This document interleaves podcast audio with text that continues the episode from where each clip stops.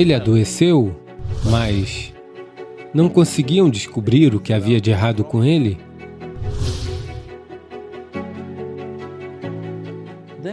Então ele viu um homem de cara muito triste, em grande infelicidade e angústia.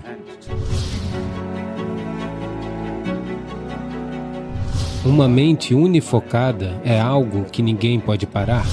Se você deseja evoluir acima do intelecto, é necessário um esforço consciente.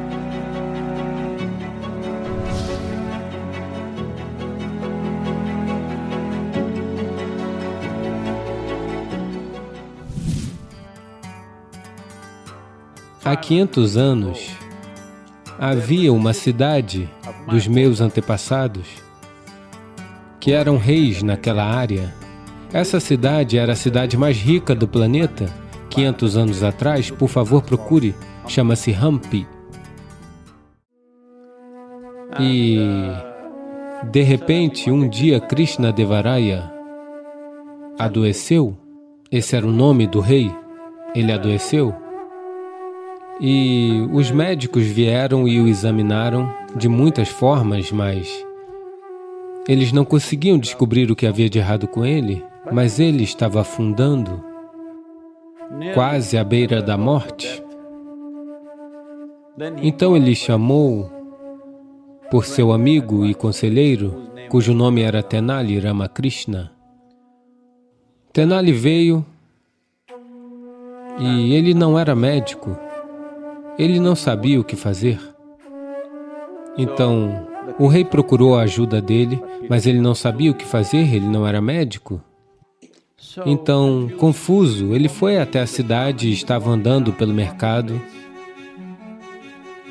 Então ele viu um homem de cara muito triste, em grande infelicidade e angústia.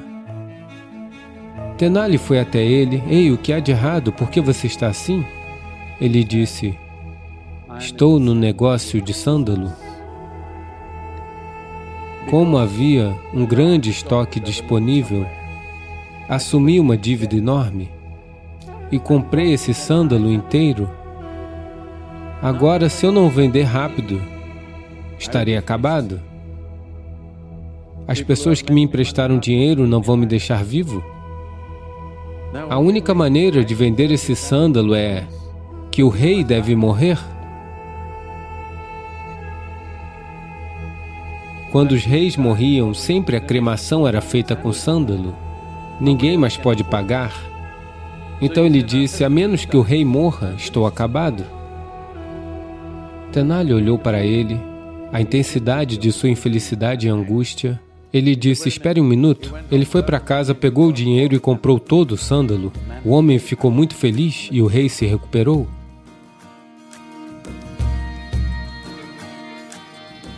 Isso não é uma piada? Você deve entender.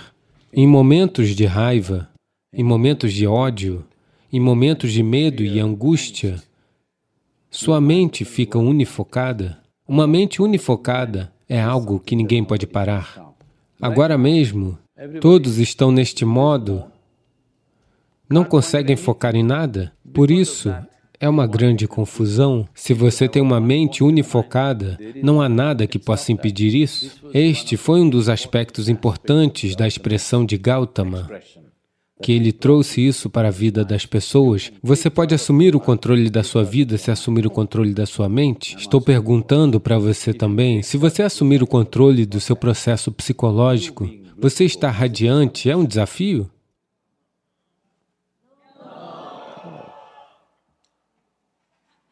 Você está tentando controlar a mente de outra pessoa?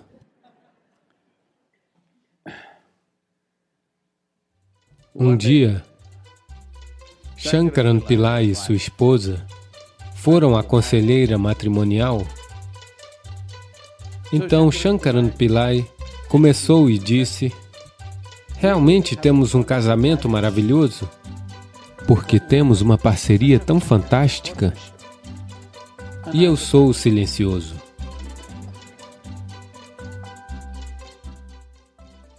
Então, todo esse processo de elevação acima da mente, que significa um Buddha, tornar-se um Buddha, você deve entender, esse não é o nome dele, o nome dele é Gautama Siddhartha. Buddha é um estado. Isso significa que se você estiver acima do seu intelecto, você é um Buda.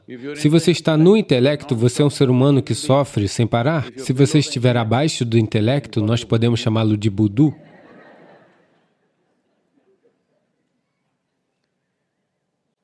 Assim, com a evolução, como criaturas, estávamos abaixo do intelecto. Lentamente, nós evoluímos para o intelecto. Agora, se você quiser evoluir acima do intelecto, é necessário um esforço consciente. Não espere que a Mãe Terra faça isso por você. Isso pode acontecer depois de um milhão de anos, mas você não estará aqui.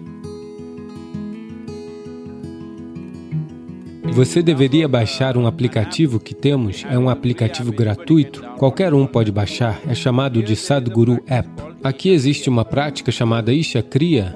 Essa é uma maneira simples de trazer consciência para o que é o seu corpo e o que é você, o que é a sua mente e o que é você, uma vez que haja um pouco de espaço entre você e seu corpo, entre você e sua mente, esse é o fim do sofrimento.